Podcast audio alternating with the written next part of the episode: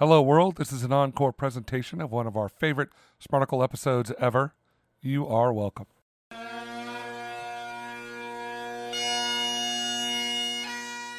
Welcome to the Smarticle Podcast, where we take a good article and make it gooder.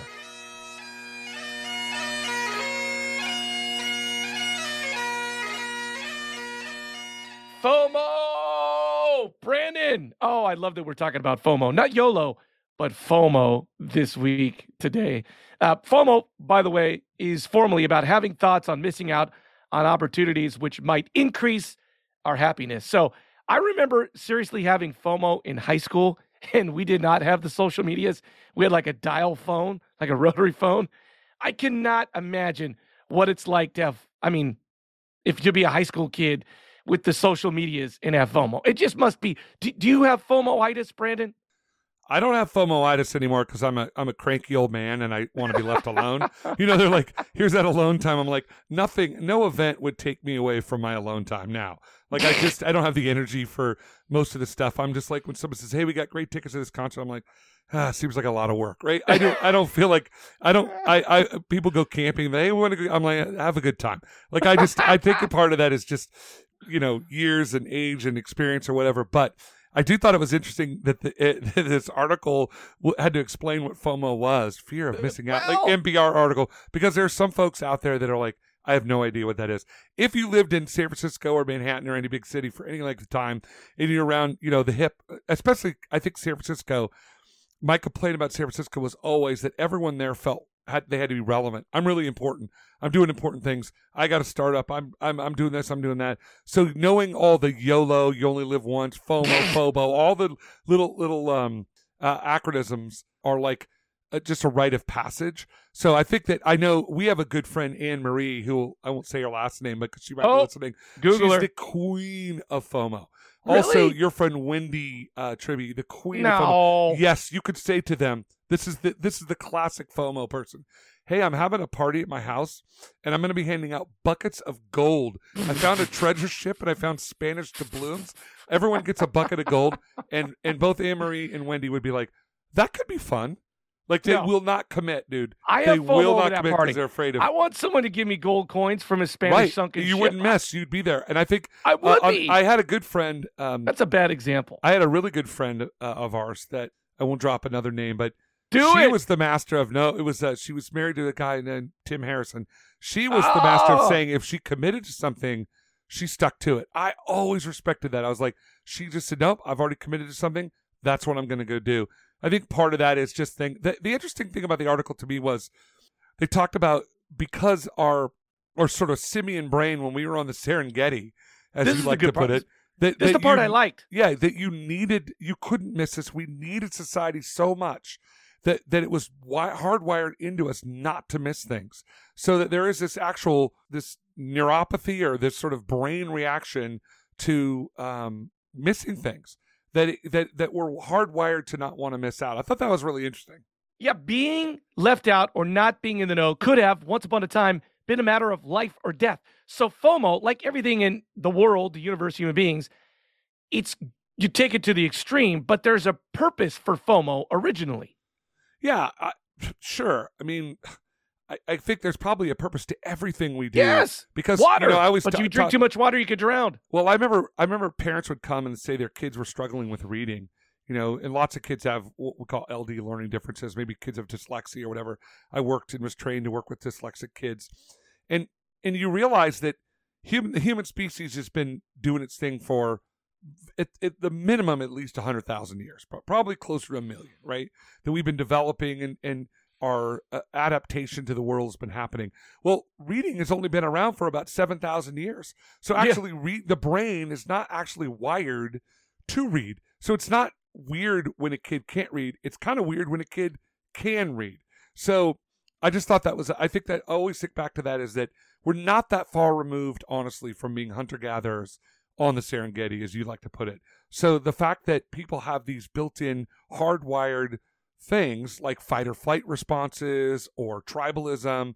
Uh, tribalism, we, we've talked about the idea of the ultimate sports fans, people that love teams.